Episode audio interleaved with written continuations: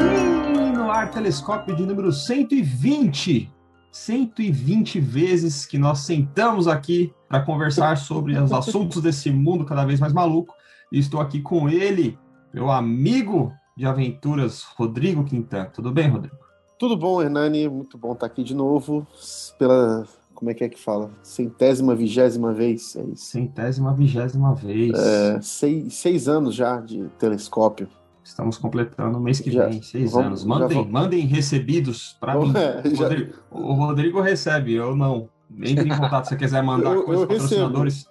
Eu recebo, Recebe. o Hernani tem que receber mais do que eu. Tenho recebidos aqui, mas o Hernani precisa de. É, por favor, é. patrocinadores. É, não, não, não, mandem, não mandem é, é, coisas relacionadas ao time do Palmeiras, porque tá muito mal acostumado, anda ganhando tudo. Não, né? Isso aí não precisa que eu compre. Mandem livros. livros, por favor. Você fica com inveja desses caras que ganham livros da Mundo Cristão, né? Por exemplo. Muito. Eu Muito. também fico. Não, eu só fico com inveja porque quem ganha, quem não precisa. Quem, quem ganha, quem ganha não precisa. O Bibo não precisa. O Cacau, Cacau não precisa. Cacau não precisa. Cacau, não precisa. Cacau, Cacau, Cacau, Cacau podia fazer um pacotão e mandar para mim. Podia. Eu duvido. Podia. Eu, eu ganho, mas eu preciso.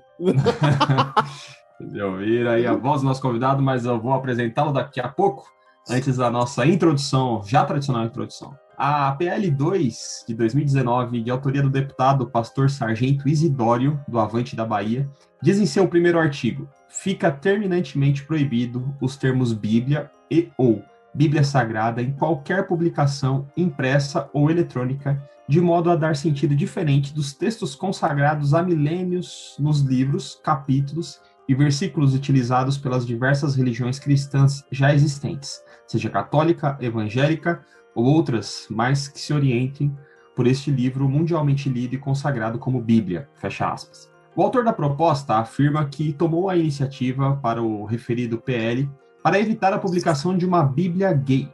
Nas palavras do deputado, abre aspas, uma vez aberto o precedente para que haja um livro corporativista com o nome apelidado Bíblia gay ou de nomenclatura similar, em pouco tempo surgirá também outros livros apelidados de Bíblia para outros segmentos de pecadores, a exemplo, homicidas, adúlteros, prostitutos, mentirosos, etc. Ou seja, livros chamados de Bíblia para livrar todo tipo de pecadores. Fecha aspas. Para além da polêmica em volta desse projeto de lei, cujo qual posteriormente até mesmo seu autor se arrependeu da proposta, o que esse caso pode revelar sobre a nossa relação com a nossa própria religião? Nós idolatramos o nosso livro, nossos ritos, Existe excesso ou falta de zelo com a Bíblia Sagrada e com o sagrado? Somos intolerantes ou tolerantes demais? Para conversar conosco sobre esse assunto tão maravilhoso, nós temos a honra de receber o pastor, professor e escritor Kenner Terra, que eu dou as boas-vindas e peço para que se apresente caso alguém não te conheça.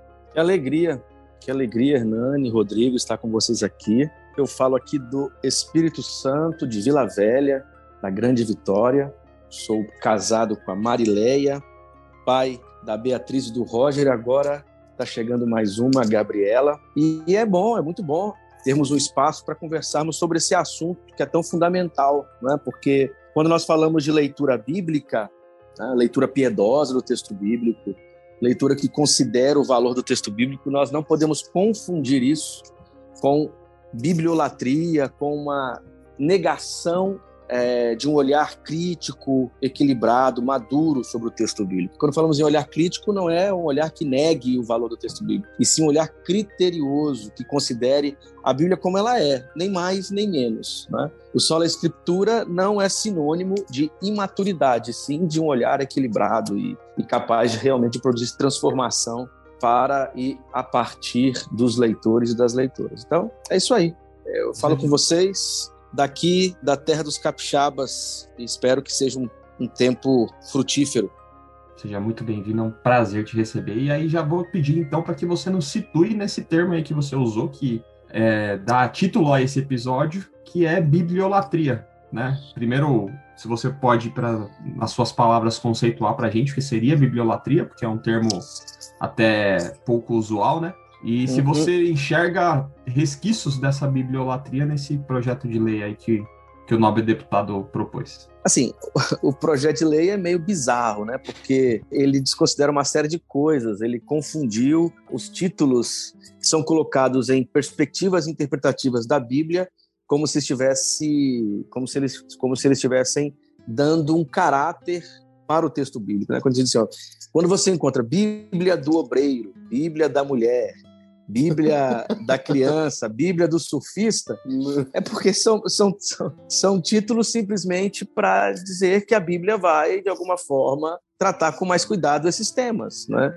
Então, é meio, é, meio, é meio absurdo esse negócio. Na cabeça dele, essa lei poderia proteger a Bíblia de ser usada, não é? de ser usada para uma leitura que ele trata como uma leitura inaceitável do texto bíblico, a leitura queer. Só que existem tantas outras leituras, né? Eu ia falar, tipo assim, é, é tem muitas seitas que, uh, que já existem há muitos anos que não precisaram renomear a Bíblia, apenas pegaram e fizeram o que, o que queriam com o texto bíblico e criaram suas doutrinas aí baseado em, em parcialidades bíblicas que ninguém nunca reclamou disso, né? Pois é, ele, então ele está ele tá colocando em risco uma série de, é, de iniciativas é, comerciais das editoras, né? Você tem a Bíblia do Pentecostal, você tem a Bíblia a Bíblia da mulher, como eu disse, da criança, de todos. É. Então, assim, a, a, a, no fundo, no fundo, o que ele, que ele está querendo é evitar, ele, vai, ele acaba dizendo isso, né, na, na linha do texto, evitar que a Bíblia fosse, ou é, o que é impossível, evitar que a Bíblia seja usada para uma discussão é, de questões relacionadas à identidade de gênero. É, é, esse, é esse o ponto, né?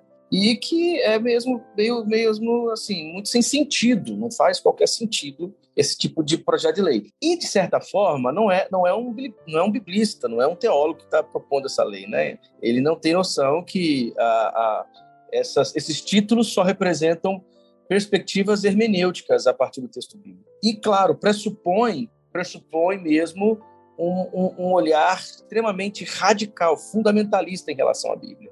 Né? Bibliolatria tem a ver com isso. Né? Bibliolatria não é respeito ao texto bíblico. Bibliolatria tem a ver com, com uma expectativa literalista, né? fundamentalista, protecionista do texto bíblico. Então, quando nós falamos em bibliolatria, nós estamos aqui tratando de um, de um tipo de olhar sobre o texto que não aceita a análise criteriosa, crítica do texto. Então, é, né, é, é a junção da ideia de idolatria e Bíblia, a confusão da Bíblia com, com, com, com o próprio Deus. Parece uma coisa idiota, né? Mas isso é, é, é, tem que ser dito, né? Bíblia e Deus são duas coisas diferentes. Deus não é a Bíblia, não é? Deus não é a Bíblia. Mas na bibliolatria há um, há um, um fetiche com o texto, né? o texto, o texto escrito, as linhas, como se fossem elas por si mesmas é, intocáveis, sagradas, quase que a própria presença da divindade, o que impediria de um olhar mais cuidadoso, né? E que considera o seu contexto e etc. Então, a bibliolatria é um tipo de desorientação em relação ao texto bíblico, né? É uma distorção, quer dizer, é um olhar idólatra sobre, sobre a Bíblia. Não, é quase que confundir Deus com a Bíblia. A idolatria é exatamente essa, essa confusão, né? Quando você confunde a divindade com alguma coisa criada. E Bíblia é texto. Antes de qualquer coisa, a Bíblia é texto. Então, a bibliolatria, inclusive, confunde palavra de Deus com texto, revelação com texto. É um trato extremamente fundamentalista, literalista com o texto bíblico. Isso seria aqui a bibliolatria. Mas é, é bem delicado, né? É bem complexo isso aí, porque ao mesmo tempo que a gente considerar, o, você citou o solo escritura, que é um dos, da, dos pilares da reforma protestante, um, uma das coisas que nos é cara, né? Mas, ao mesmo tempo, isso gera uma série de armadilhas, porque... Por quê? Me responda você, por quê? Porque essa idolatria à Bíblia é antibíblica, por exemplo? porque a Bíblia é parte de um processo histórico no qual Deus se revela. Ela é testemunha isso. Ela não é, ela não é em si o próprio Deus ou a revelação. Então, quando você confunde uma coisa com a outra, você acaba perdendo de vista o que ela é, o que ela significa. É a mesma coisa de tratar um instrumento que serve para um objetivo e usá-lo para outro. É, Entende? é uma espécie de, É como se você definisse, talvez, assim, tipo, o que é sagrado na Bíblia? É o texto ou a mensagem? Né? Talvez. Pois é. É tipo assim, ó. A Bíblia, o texto, ele é ato segundo. Deus se revela na história, Deus se revela a Israel, Deus se revela a, a, a parte dos profetas, Deus se revela em Cristo. Os textos são a resultado desta revelação ou destas experiências de revelação.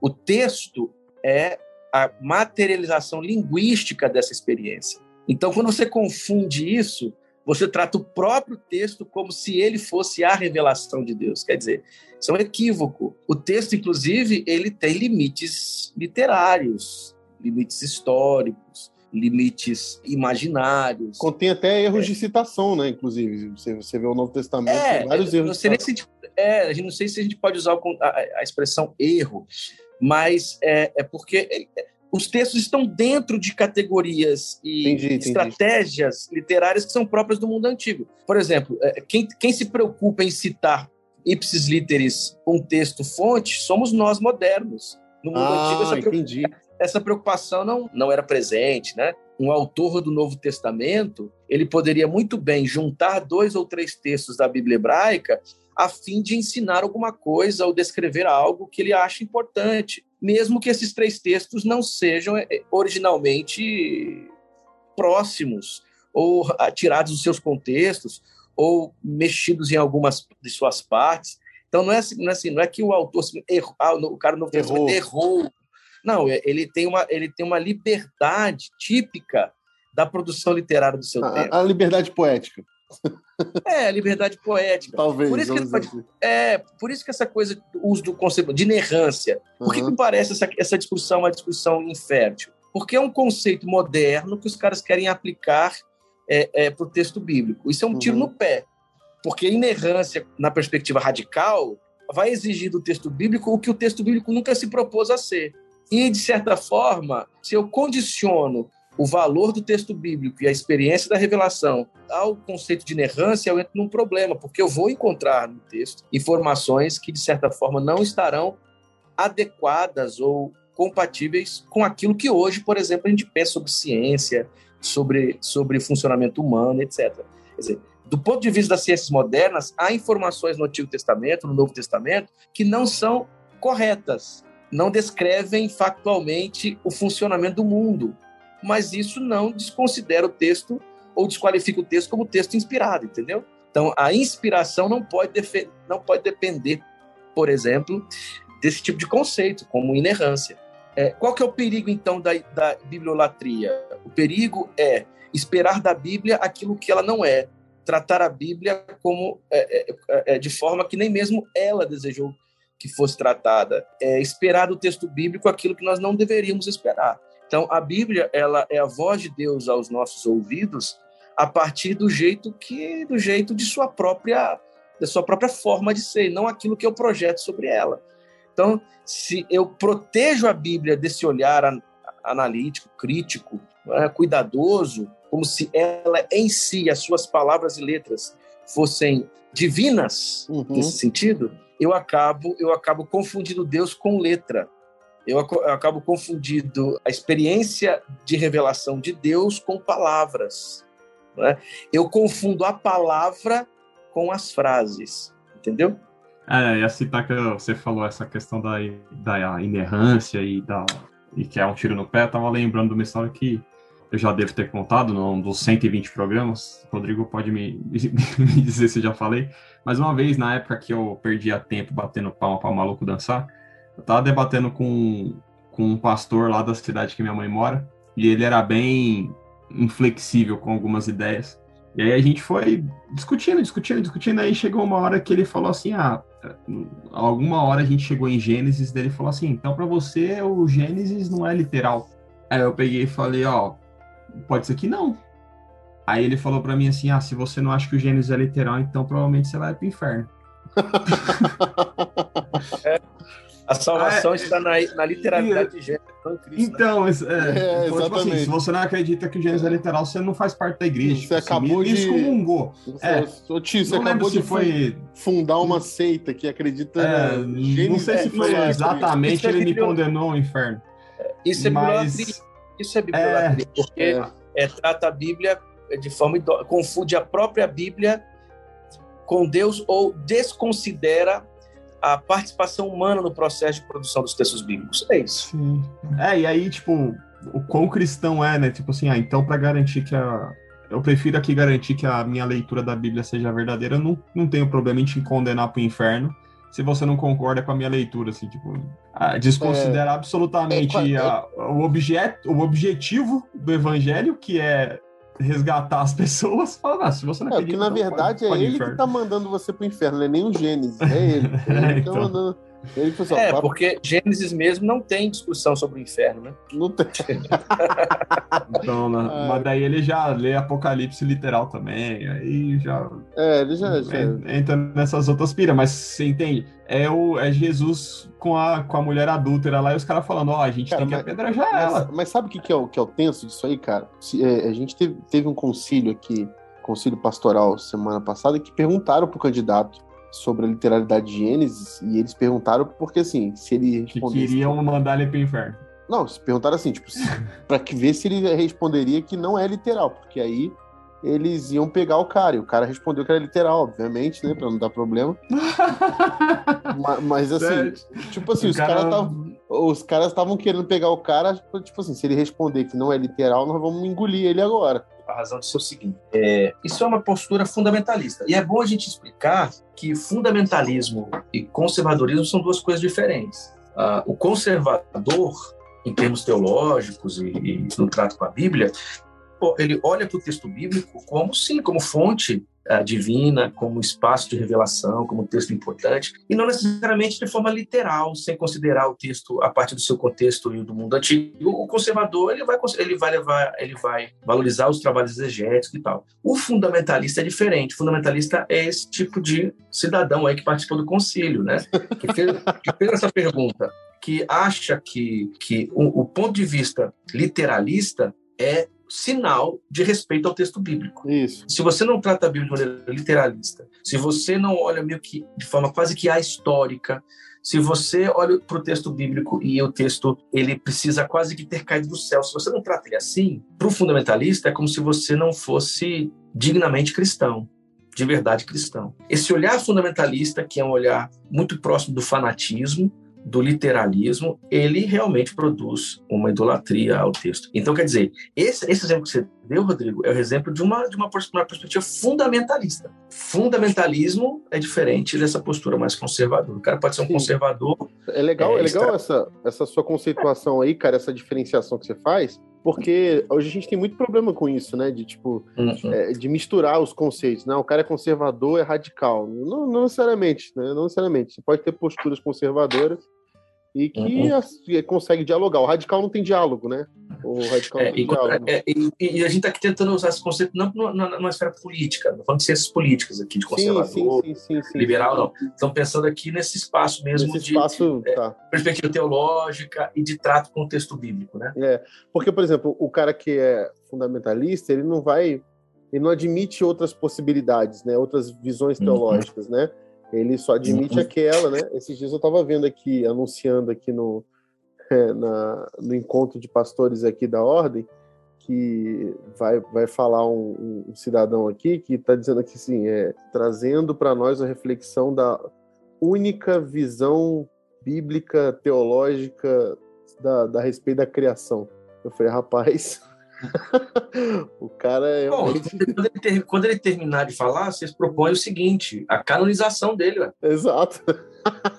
O cara, o cara trouxe a única visão possível teológica divina. Eu falei, rapaz, o cara recebeu do próprio Deus aquilo ali, entendeu? Tipo... É, e isso já é exemplo, porque estamos entre três batistas aqui, né? Hoje tá todo mundo batista, se bem que a gente é majoritariamente batista. Já é um paradoxo com relação ao próprio ao próprio funcionamento dos batistas, né? Essa, é... Nunca foi uma, uma, denominação que tivesse esse absolutismo com relação às interpretações, né? É, pelo, contrário. pelo contrário. Pelo contrário. Falar, sempre esteve aberta a democracia, né? democraticamente as, a, a, é, uma das coisas mais legais, uma das coisas mais legais da nossa identidade batista é isso, é essa possibilidade, são as infinitas possibilidades dentro de uma igreja batista. Se você vai numa igreja batista aqui em São Paulo, que se diz inclusive conservadora, e vai numa outra igreja batista no, no Rio Grande do Sul, elas são completamente diferentes e, e, são as duas conservadoras, por exemplo, mas que têm tratos diferentes, é, é, ritos diferentes, é, é ritos litúrgicos diferentes, e, e, mesmo assim comunicam, dialogam, trabalham a, a, o jeito. Umas exercem, por exemplo, se você vai na Igreja Batista do Morumbi, que é uma, é uma igreja parceira aqui nossa, por exemplo, você vai ver lá é, um tipo de culto com com algumas práticas litúrgicas diferentes, por exemplo, da, da Igreja Batista Memorial de São Paulo, ou da Primeira uhum. Igreja Batista de São Paulo, que é diferente, por exemplo, da Igreja Batista de Água Viva, que tem outro tipo de. E são igrejas conservadoras, não são igrejas é, é, fora desse, desse espectro conservador. Né? Embora. As, e as pessoas confundem muito isso também, né? É, é confundem uhum, muito isso. Tipo assim, achar é. que alguém não é conservador porque é, sai um pouco da esfera da opinião que ela tem sobre aquilo, ela já classifica a pessoa como, como conservadora né? ou liberal. É, é, uma, uma, outra coisa também que me, que me veio quando você falava, Rodrigo, em relação à bibliolatria, que é um detalhe da, da bibliolatria, é que a bibliolatria, a, a bibliolatria acredita que Deus, além de se confundir com o texto, é o único lugar onde ou através do qual ele possa falar. Isso. A cultura não tem nada a dizer sobre Deus. Né? As experi... E aqui numa disputa entre tradições pentecostais e mais reformadas, né? É, é, as experiências carismáticas não tem nada a dizer. A única forma de Deus falar, o único jeito de Deus falar, o único jeito de ouvir Deus é por intermédio das escrituras e de uma leitura literalista, etc. Então, quer dizer, uma bibliolatria reduz toda a possibilidade de expressão da divindade ao texto. Isso é uma bibliolatria também. Quer dizer, e mais e isso naturalmente produz uma negação da possibilidade do nosso contexto iluminar esse texto. Porque o nosso contexto, o contexto de quem está lendo, nosso Brasil, etc., é, de alguma maneira vai ser achatado pelo texto e não ilumina o texto, porque o texto ele quase que é ahistórico para uma bibliolatria. Ele é acessado de uma maneira completamente desconectada de qualquer qualquer condicionamento. Então, é uma é quase que uma esfera pura da verdade da realidade.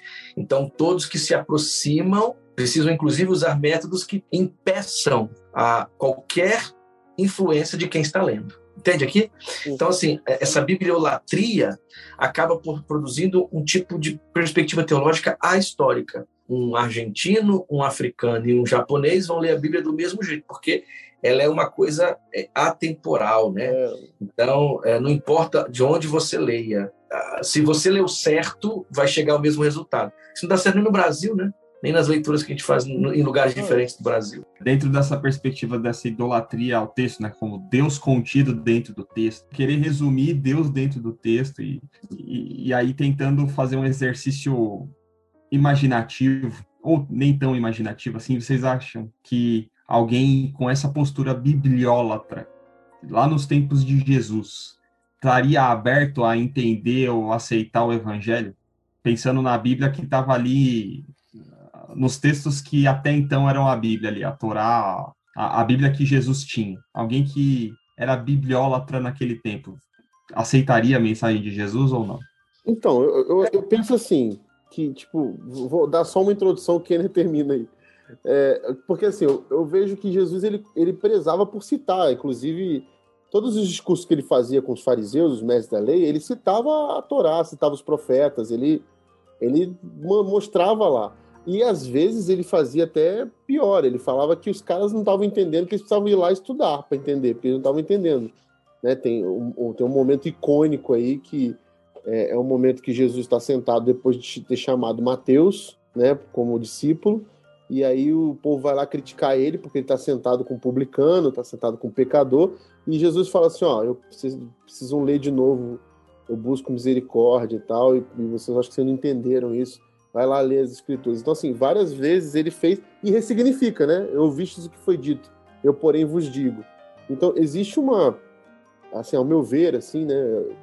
Eu vejo que Jesus ele sempre busca usar isso como base para poder ele explicar e trazer, mostrando para a gente que talvez a gente não entendeu direito o que era para ter sido entendido e que a gente precisa ressignificar muita coisa para poder olhar pelos olhos acho que Jesus faz exatamente isso. Ele, ele traz a hermenêutica dele, né, para a gente, para a gente olhar pelos olhos dele para o texto.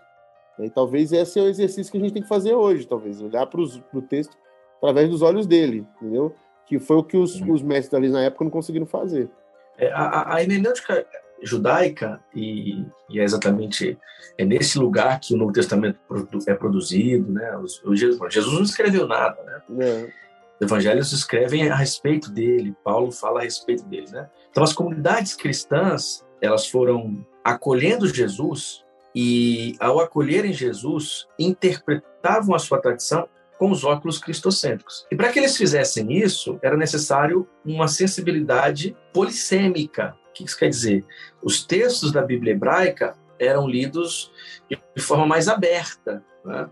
Você, você tem os salmos sendo relidos, eles passando por processos de releitura num discurso como o de Pedro em Atos. Você tem Mateus, o Evangelho de Mateus, olhando para os textos de Isaías a partir, a partir da perspectiva de Jesus. Quer dizer, então esses textos não eram textos fechados, não eram vistos como é, é, rígidos, literais. Eles eram lidos numa perspectiva muito aberta é? inclusive a partir da experiência das comunidades leitoras. Né? Se você olha como, se der uma olhadinha a forma como Paulo interpreta as tradições da, da Torá, você fica escandalizado. Paulo não sabe fazer exegese. Né? Um exemplo clássico é, é Gálatas, né, em que ele cita Gênesis 12, quando Deus dá, faz a promessa para a descendência de Abraão. Obviamente está falando do povo, né? Só que Paulo chega e diz assim, tá vendo? o texto não está no plural, está no singular, né? Não é os descendentes, é o descendente, ou a descendência. Então isso quer dizer, isso se refere a alguém, a promessa a Jesus. Quer dizer, olha como Paulo pegou e, e a partir de Cristo abriu né, o texto de Gênesis, estendeu, alargou, é, ressignificou, etc. Então, responderia o seguinte: se isso que nós estamos chamando de bibliolatria fosse uma, uma, uma forma de leitura do texto nesses espaços, ou nesses espaços cristãos, nem seria possível é, interpretar Jesus a partir da Bíblia hebraica como eles fizeram. Então, a, a, a bibliolatria, ela, ela, acaba, ela acaba fechando o texto. Esse é um ponto. Segundo, o Novo Testamento, ele indica experiências de falas e revelações e ações de Deus para além da Torá. A Torá era importante, mas veja, até o jeito como os discípulos, né, os cristãos de Jerusalém, interpretaram a experiência de Pedro em Atos 15, tem mais a ver com a experiência que Pedro teve do que com a Torá em si. A Torá, inclusive, e os profetas são relidos a partir da experiência de Pedro. Uhum. Então, a comunidade cristã não, não conseguiria dar conta de explicar a sua fé se fossem bibliólatras, né? Faz muito sentido esse lance da, da gente perceber isso com o texto como essa, essa também essa questão cultural, porque por exemplo, agora eu tô lembrando daquilo que eu queria falar antes, Opa, porque tem muita é, coisa, por exemplo, é, então, porque tem muita coisa, por exemplo, quando a gente lê a Bíblia hoje escandaliza a gente. A gente lê o texto e a gente fala assim, nossa, mas como que isso é possível? Esse dia eu estava estudando o texto do quando Deus manda Saul é, fazer aquele genocídio lá, matar todo mundo lá do, do povo lá que manda matar criança, manda matar gado, manda matar todo mundo. E, eu, e aí você fala assim, caramba, o que está acontecendo aqui? E aí eu fui conversar com, com o nosso amigo Lucas, né? E aí ele, falou assim, cara, mas é muito doido isso, né? A gente tem os textos bíblicos que a gente fica meio. Aí eu falei, é, lembra do, do profeta lá, né? Que as crianças começam a zoar o profeta, a careca do profeta. Grande Eliseu, vem, santo é, dos exato, carecas. Exato, aí vem. A, eu não queria citar o nome para não. Mas eu sei que ele é seu, eu sei que ele é seu santinho, né? e aí ele, ele, Deus mandou uma ursa dilacerar crianças, né? Porque zoou. e o texto é muito é enfático assim nisso. E aí eu falei assim, eu falei para ele, cara, tem textos que escandalizam a gente e tal. Aí eu fiquei pensando, cara, mas assim, a gente está fazendo uma leitura aqui bem ocidentalizada, né? E dos tempos agora, século 21, do texto bíblico. A gente não sabe, por exemplo, o que uhum. escandaliza nos outros povos quando eles leem a Bíblia. Então, às vezes a gente está lendo o texto achando que tipo isso aqui escandaliza universalmente todas as pessoas. Mas tem coisas para gente, por exemplo, que escandalizam para nós, mas não escandalizam, por exemplo, um cara na Indonésia lendo a Bíblia. E tem coisas que para ele é escândalo lá e para a gente não é escândalo. Então, é, essa coisa que é, eu... é, é, E qual é a função desses textos? Por exemplo, quando você citou aí a coisa do Saul, né? Ele tem misericórdia do rei daquela nação e por isso ele é. É, então, ele é, Deus ainda usa é, exortado duramente por Samuel. Samuel. É, Deus ainda usa o termo misericórdia para do... poder tentar definir ali o termo e, e o Saul achando que ele tinha sido misericordioso. e ficou perdido na história com. Mas não, porque é, você tem que perguntar assim, qual, qual é a função dessa narrativa na teologia nesse aqui, né, deuteronomista, né? Você tem a, a, de Josué a segundo Reis, né? Uma teologia da história com traços deuteronomistas e Saul tem uma função literária nesse nessa história, né? Para além da função histórica, etc, ele tem uma função teológica nesse bloco de textos, né? Por que que Saul vai lá conversar com aquela necromante. O pessoal fica todo, sempre me pergunta, eu coloco as perguntas aqui, sempre vem. E aí, o espírito ele, ou não viu o espírito? Ele, ele, era, ele era Samuel ou não era? Ele conversou com Samuel, conversou, a pergunta está errada. Não é essa pergunta que tem que fazer. A pergunta que tem que fazer é qual a função dessa narrativa de um Saul que de alguma forma representa a Israel do Norte e que vai, e vai buscar falar ou ter auxílio para práticas não já vistas. Qual a função disso? O que, que que, que a teologia do narrador quer propor ao falar da, da história de Saul. Não é perguntar se Saul conversou ou não com Samuel depois de morto. A mesma coisa a gente aplica aos textos violentos que nós temos na Bíblia hebraica, no Antigo Testamento, né? Vai, mata todo mundo.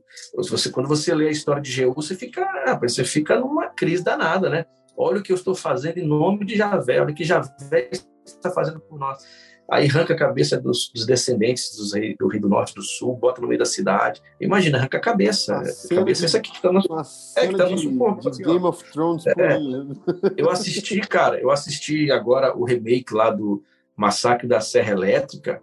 Cara, é, é então assim, tenta usar a imaginação para esses textos. Então, a pergunta que temos que fazer é qual o lugar literário desses textos. Ele está ele tá a serviço de qual compreensão teológica da realidade, qual é a função literária teológica desse texto, inclusive para que eu consiga entendê-lo melhor e, de certa forma, esse texto fazer sentido para para a minha realidade hoje. Quer dizer, esse tipo de olhar é, seria é, é extremamente é, complicado para um fundamentalista, uhum. porque ele, ele não considera, por exemplo, a Bíblia a partir das suas estratégias literárias. Não, não, ele não aceita olhar para o texto bíblico e perguntar pelos, pelos gêneros literários que esse texto tem. Então, é idolatria. Alguém, alguém em crise, por exemplo, né, Kenneth? Desculpa te interromper, te interrompendo.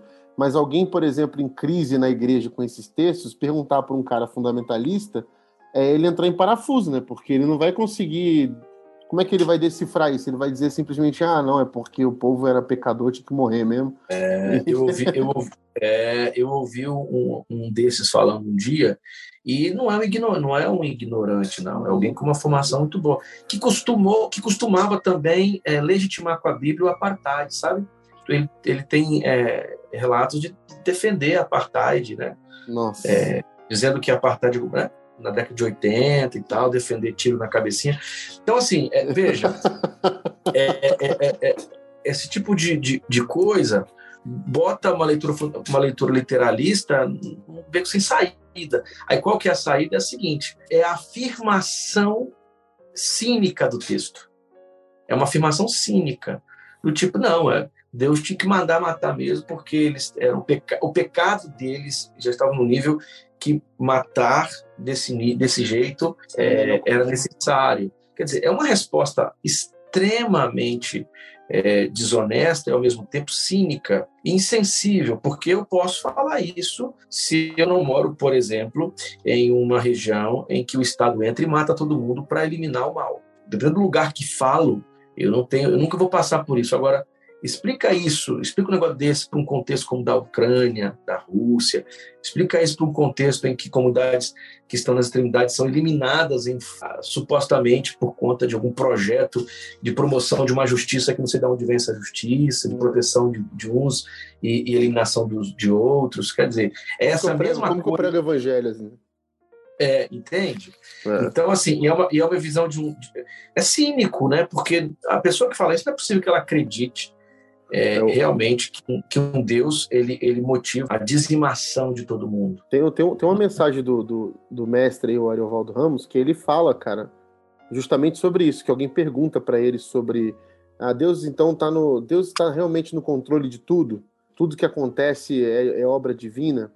E aí ele fala assim, ó, se você, se você isso aí é papo de, de pastor que prega para milionário na Califórnia né, para dizer que é fácil você falar isso para é, é, é. crente, crente que mora em condomínio rico na Califórnia, que o cara nasceu lá porque Deus quis, que ele ele tenha, tá lá porque Deus quer, do jeito que ele quer, a família que ele quer, porque Deus quis assim. Agora você vai falar isso para a criança que nasce no morro, é aliciada pelo tráfico, morre com bala perdida na cabeça aos 10 anos de idade, é falar isso para pregar isso para mães do, do morro, por exemplo, pregar isso para as crianças que nasceram é, com as vísceras de fora, porque as mães beberam água contaminada pelas empresas multinacionais que não fizeram o trabalho certo e contaminaram as águas do local, aí ele vai falando, né?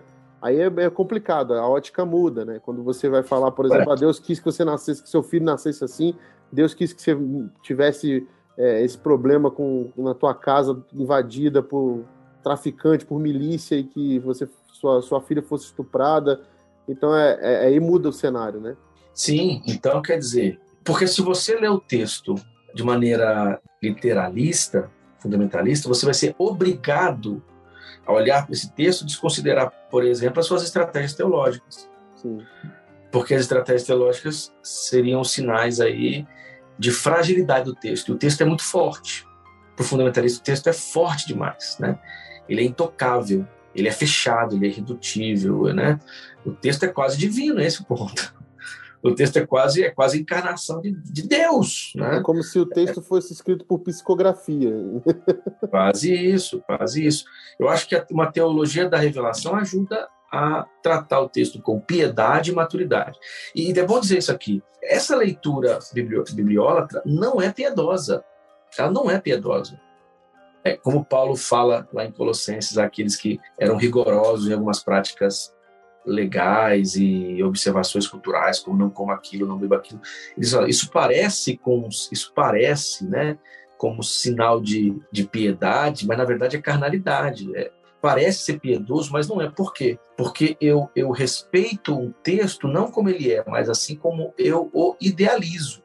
A Bíblia que eu respeito não é a Bíblia como ela é, é a Bíblia como eu gostaria que ela fosse. Quer dizer, uma obra sem tensões internas, com uma única voz, que fala coisas que a minha consciência moderna aceita inquestionavelmente, quer dizer, que elimina o paradoxo do próprio texto, que elimina as, as suas dificuldades, as, os seus limites, sua humanidade. Então, quer dizer, parece ser um tipo de, de é, olhar piedoso, mas não é piedoso esse olhar. Esse olhar é um olhar incrédulo.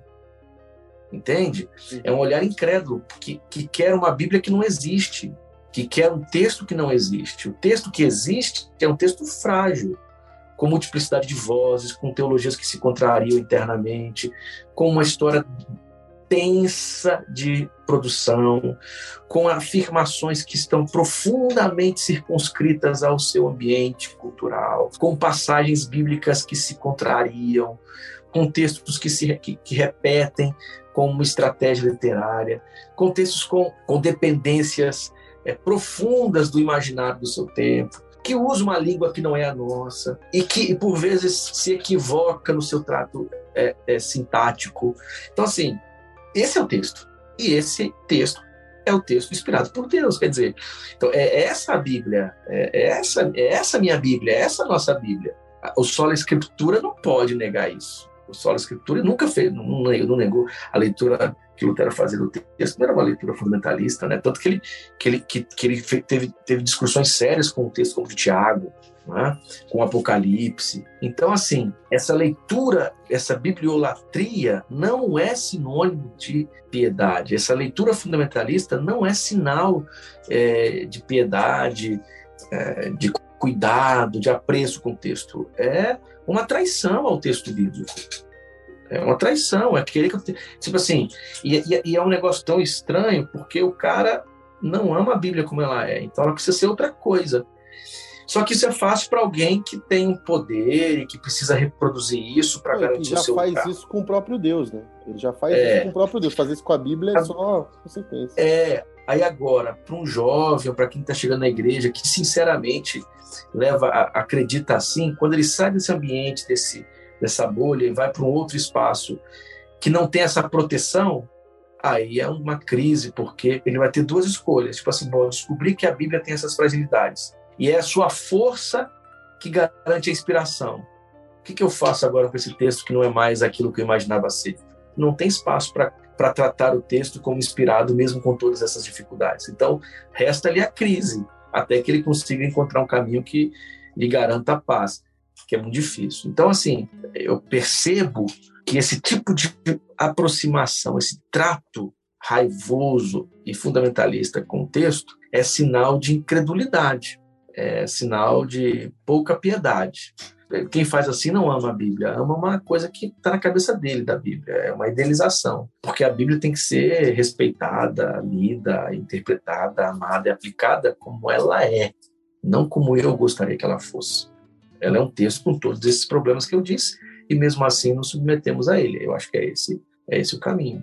Boa dentro dessa, dessa caracterização que você fez aí, o Kennedy, e a gente como porque também você pode interpretar essa tentativa do, do deputado, da lei e da justificativa dele, óbvio que está inserida no nosso contexto e num, enfim, no contexto religioso idólatra que a gente que a gente está inserido hoje. É, mas a justificativa é que assim, eu quero ser zeloso com a Bíblia, eu não quero que essa Bíblia seja usada de maneira, enfim, criminosa, não quero que ela seja alterada, adulterada, seja lá o que o, o, que isso possa significar das, das, várias significações. E não é uma motivação 100% ruim, porque nós também, quando lemos a Bíblia, estamos interessados em uma leitura mais fiel possível ao, ao texto original, se é possível ter essa, essa leitura, né? Qual que é a, a diferença entre esse zelo esse desejo de que a Bíblia seja respeitada enquanto texto, entendendo ele como um texto literário, como um texto aberto a diversas, múltiplas interpretações e a tudo isso que você desenhou, e a bibliolatria. Qual é a diferença entre o zelo e a bibliolatria? A bibliolatria faz com que o texto seja intocável. A bibliolatria não respeita o texto com essas características que você indicou que seria uma leitura piedosa. Né? A bibliolatria ela nega, nega os limites históricos, os limites imaginários, a, ela nega a, a participação humana nesse processo, ela, ela coloca a Bíblia como o fim último da fé cristã. É esse é o problema. A bibliolatria coloca texto bíblico como, fim, como o fim último da fé, lugar único de relação com Deus, começo e fim da espiritualidade cristã. Então é um fetiche, é um, é um trato de quase que de dependência, dependência total do texto, o único lugar possível para que você encontre Deus. Então, isso é bibliolatria. E aí você tem que proteger esse negócio, né? Proteger de maneira violenta, de maneira intolerante, de forma insensível, negando as outras possibilidades. Então, assim, a leitura piedosa considera o texto como texto, como obra, obra histórica, como texto que, que foi produzido a partir de uma série de, de condições. E mesmo assim, esse texto é um texto que deve ser respeitado, deve ser lido, deve servir de orientação para a nossa caminhada de fé, etc. A bibliolatria, ela radicaliza isso. Ela fica só com o respeito e esquece a sua, as suas questões e condições históricas e humanas. Então, é, a, a, a bibliolatria ela é diferente desse olhar piedoso pela temperatura do trato com, com essa afirmação de respeitar a Bíblia. E a bibliotria acaba, ela acaba sendo prejudicial porque ela, de certa forma, vai apresentar um texto que não existe. Acho que esse é o grande problema. Eu estava lembrando do, da, uma das últimas grandes polêmicas aí do, do ano passado, que foi o, o atualizar a Bíblia do, do Ed René, que depois de ter feito N pregações e N não sei o que e tal, ele até fala na, na, defesa dessa há 30 anos aqui na mesma igreja pregando, mas foi falar de atualizar a Bíblia. Bíblia foi um, um rompante bibliólatra da denominação e do, do por exemplo, da, do clube dos pastores lá que, que expulsou ele. É uhum. um, um rompante idólatra, que, que bibliólatra, que ecoa, que porque assim, e respingou nele. Virou, virou pergunta de concílio agora também, viu? Ah, você acha que tem que atualizar a Bíblia? Aí, cara... é, eles perguntam, eles perguntam agora. É, é tão bizarro. E é bizarro. Se falar que sim, você já não deixa nem ele entrar. E assim, cara, é bizarro porque assim, nessa série de mensagens do próprio Ed, tem coisas muito mais pesadas que ele fala, por exemplo, em outros capítulos, que não é levado em conta, mas foi, é, mas na verdade, olha só, eu acho que o grande problema que o pessoal entrou em crise com o Ed foi quando ele, ele ao dar os exemplos sobre atualizar, ele cita na questão da identidade de gênero. Uhum. A questão da uma afetividade. Ele passa rapidinho de, sobre isso, é, né? Tipo assim, a, é, até quando vamos usar dois ou três textos para mandar para o inferno, uma coisa assim, isso, isso aí, é, é, homossexuais e tal. Porque aqui que é o grande, que é o grande problema é a moral. É, é, desse pessoal, desse pessoal. Aqui está o ponto. Foi por isso que o pessoal ficou tão bestializado, né? Porque é uma expressão de bestialidade esse negócio. Uhum. É de uma ignorância é, feia, né? Uhum é, de envergonhar a gente. Né? Nós batistas temos agora essa mancha na nossa história. Toda vez, mais, mais todas as vezes nós falamos, nós somos batistas, pertencemos a uma denominação, uma convenção, que expulsou um pastor que há 30 anos prega no mesmo púlpito, de uma das igrejas mais importantes e relevantes do país, uhum. porque ele disse que tem que atualizar a Bíblia. Uhum. E, a, e a, Bíblia é insuficiente, né? Os caras, os caras, na verdade, os caras não entenderam o que ele estava dizendo, só, só ouviram, só ouviram aquela parte em que ele fala é, dá um exemplo, porque ele dá uma série de exemplos. Ele dá exemplo da escravidão, dá exemplo, se não me engano, violência, a, violência da violência, porque tem um, é, tem um texto legal que diz que a punição do estuprador quando uma mulher é violentada e está prometida a nenhum homem, a punição é, é, a punição desse estuprador é se casar com ela e não ter a liberdade de divorciar-se. Então, assim, ele foi dando os exemplos. Quem em sã, em sã consciência não olharia para esse texto? Alguns são radicais, não, esse texto não é palavra de Deus, esse texto não é inspirado. Né? Que eu acho também que não é o caminho. Aí vamos ter que fazer uma seleção, qualquer qual é. é. Mas, naturalmente, esse texto precisa ser relido, é. compreendido em seu contexto atualizado, né? Quer é. dizer, então assim, quem, quem em sã consciência, é, em nome do sistema de hospitalidade, entregaria as suas filhas para serem violentadas no lugar dos seus hóspedes, como acontece em Gênesis 19, uhum. né? de Cunó. esse texto, esse texto não faria nenhum sentido para o nosso contexto se ele não passasse por um processo de releitura. É, atualizá-lo é, pelo contrário, é valorizar o texto. Esse texto é tão importante para mim, esse texto, para mim, é um texto inspirado. Então, eu quero que ele faça sentido para o meu tempo hoje. Eu quero que a, que a minha comunidade de fé leia esse texto e ele tenha alguma coisa a dizer. Para que isso aconteça, eu preciso tornar um texto que é do passado, é, voz para hoje. Isso é atualizar, ué. Então, quer dizer, essa polêmica, me parece que o grande problema dessa polêmica tem mais a ver com a pitada de vai ficar público, deixa o pessoal ouvir, né? Fazer o quê? É uma pitada, uma, uma pitada de, de inveja, ressentimento. Eu acho, eu acho. Por, porque talvez, talvez o, o, o Ed resolveria esse problema se tivesse convidado alguns desses pastores que estiveram na punição, no julgamento, na inquisição, tivesse convidado-os a pregar uns três domingos no seu púlpito, talvez eles não fariam o que fizeram certeza. Então, então, assim, tem um pouco dessa coisa do, do da inveja do lugar onde o Ed está, da Igreja Batista Água Branca, o que ela significa e não ser com eles. Então, uhum. eu tenho um pouco disso. Tem a ver também com o histórico de ruídos que alguns desses pastores tiveram com, com, com as falas do Ed, e tem também muito a ver com o contexto né, político brasileiro. Sim. Entendeu? Não se, não se enganem.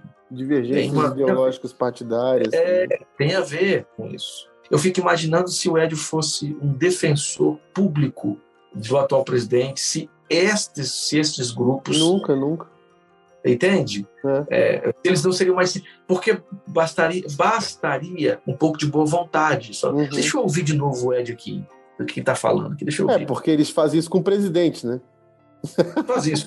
É, o, pre, o, presidente é relido com muita boa vontade, sempre. É, e com seus pares, com seus pares. Né? Então, quer dizer, então é um conjunto de coisas assim. E qualquer pastor desse sabe que sabe que todo domingo eles atualizam o texto bíblico.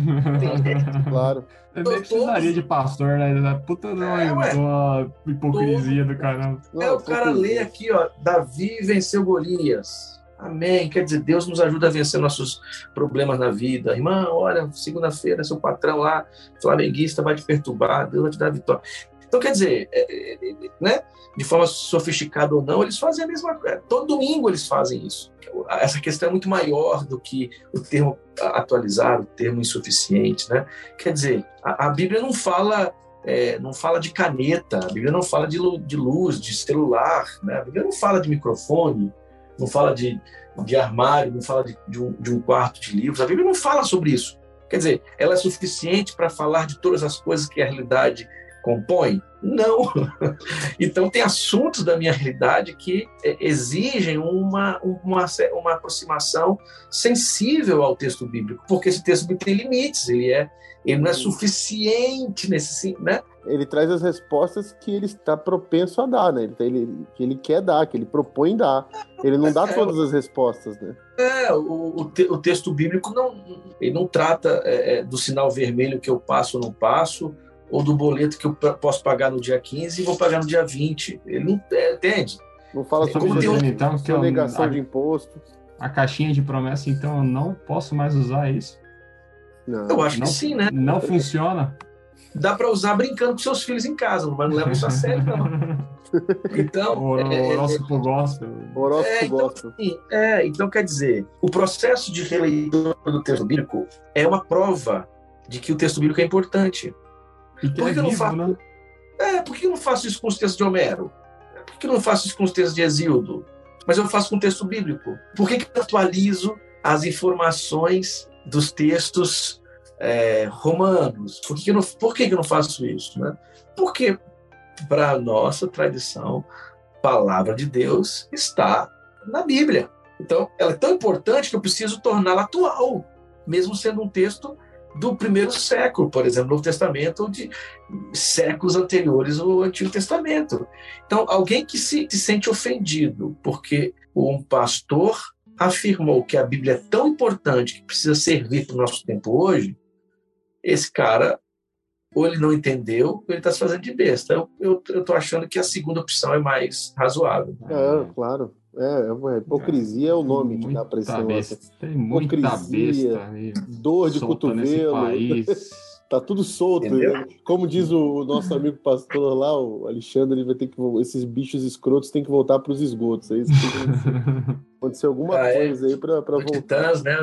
É, os, profetas, os, profetas, titãs, né? Profetas titãs ah. tem, tem que entrar em ação aí, porque tá demais, cara, tá difícil. Muito bem, agradecemos, Kenner. Obrigado, cara, por ter se disponibilizado, por ter aceitado conversar com a gente aí, gentilmente, compartilhado todo o seu, seu conhecimento. Foi demais mesmo, muito obrigado.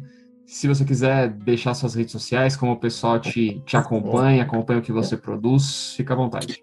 Muito bem, foi um prazer, foi um prazer, Nani, Rodrigo, uma alegria discutir, conversar sobre esse assunto. Se você quiser, né, quem quiser, quem você que está nos ouvindo aí quiser continuar a conversar sobre isso, acompanhar mais sobre essas discussões, vá lá no meu Instagram, sempre coloco o conteúdo lá no Instagram, Kenner Terra, e tem algumas coisas publicadas. É, Se você quiser discutir um conversar um pouco mais sobre, sobre Apocalipse João, tem lá no Instagram, na minha na bio lá, um curso sobre Apocalipse João. Tem livro. Tem algumas obras. Hã? Tem livro, né? Tem livros, livros sobre Apocalipse, sobre literatura pseudepígrafa, hermenêutica pentecostal. Então, assim, de Apocalipse e hermenêutica pentecostal. Então, se, se vocês quiserem conhecer um pouquinho mais, lá no meu, no Instagram você tem acesso aí. Qual, qual, qual é o seu posicionamento escatológico? Meu posicionamento escatológico. eu, acredito, eu acredito que já estamos no fim. Né? É isso aí. Já vivemos o fim. Já vivemos o fim. É, o, meu, meu posicionamento é, é, que se isso aqui não é o fim, puta merda, hein, velho? Já que a gente vai parar. Meu posicionamento é que Jesus está atrasado. Que é, Caraca. O meu posicionamento é que Jesus já voltou e nós estamos aqui enganados, achando que não estamos no céu. Já estamos, já estamos no céu, já, já Nova Jerusalém. não, isso aqui não pode ser o céu, não. Poxa, é, pois é. Agora, o, o Keira, deixa eu te perguntar, o terra é sobrenome mesmo, né? Não é uma expressão de Não, não, não. Não, é, uma, não, é, não é uma expressão misteriosa, não. É, terra. Não. É porque o nome é Kenner Roger Casoto Terra. Ah, tá. Aí, para facilitar. Pensei que você tinha. Kenner tinha, é. tinha adotado um, um, codinome pentecostal. É, um nome artístico, nome artístico. É, Kenner Manto. Kenner Manto. É, ah, eu acho que é. Mas você sabe que tem esse negócio, né? Tem um rapaz aqui do Espírito Santo, hoje nem sei com que ele tá mais, ele chamava Júnior Bola de Fogo. Fogo. a bola de fogo, né? O cara do funk é, lá do funk, sonho, bola de fogo. É, só que esse é o bola de fogo pentecostal. Tem outro, tem, tem um conhecido também que é o Júlio Trovão. Quer dizer, os caras vão, os caras são. Caramba. Os caras vão. Criativo, vão, hein? Criativo, criativo. Criativos. Criativos. É igual, pouca gente sabe, mas Rodrigo Quinta, Quinta, é, Quinta é, é nome artístico. Um, ah, é claro que ele é. pregava na quinta, no culto de quinta lá na. Culto de quinta, Rodrigo ah, é, Quinta. eu, achei, eu achei que era o Rodrigo, do, é o Rodrigo Kim pensando no catedral, assim, na. Que é Rodrigo Nossa, você olha só. Aí ia ser bem, bem pior do que pregar na bem, quinta. Bem... bem, Rodrigo, um beijo no coração e no cérebro valeu. que você tem. Ah, não, valeu. Hoje eu tô como aluno aqui Obrigado, Hernani, valeu. E Kenner, cara, obrigado. Tem nem palavras, tem nem, tem nem roupa para agradecer. A, a sua presença aqui, cara. Eu sou grande admirador aí do tua, dos teus estudos acadêmicos, acompanho, sou fã mesmo e obrigado pela aula que você deu pra gente aqui e continue dando essas aulas aí via Instagram, curto demais seu trabalho. E a gente tô aceitando aqui, ó, Hernani, como é que faz, ó? Tô aceitando recebidos os livros aí. Do... Vou deixar claro também que a gente aceita presentes convidados. É, a gente já não dá um real. O cara vem é até meia-noite com um filho recém-nascido, o cara tá gravando com a gente e ainda vai ficar pedindo, mendigando o livro, Rodrigo. Não, e, deixa, e, e, o cara deixa uma oferta ainda, né? Assim, é, então... o cara paga. O cara né? vem ainda oferta, né? O cara Puta. paga para participar do programa oh, que tirou ele da cama. Valeu, valeu. Foi um prazer, gente. Foi um prazer. Muito bem. Obrigado a todos vocês que nos ouviram até agora. Nos sigam nas redes sociais se vocês quiserem, arroba canal Telescópio, sigam também a Crentaços nossos parceiros aí, arroba Crentaços. Todo dia 10, um episódio novo. Até mês que vem, telescópio, pés no chão, olhando pro alto. Tchau.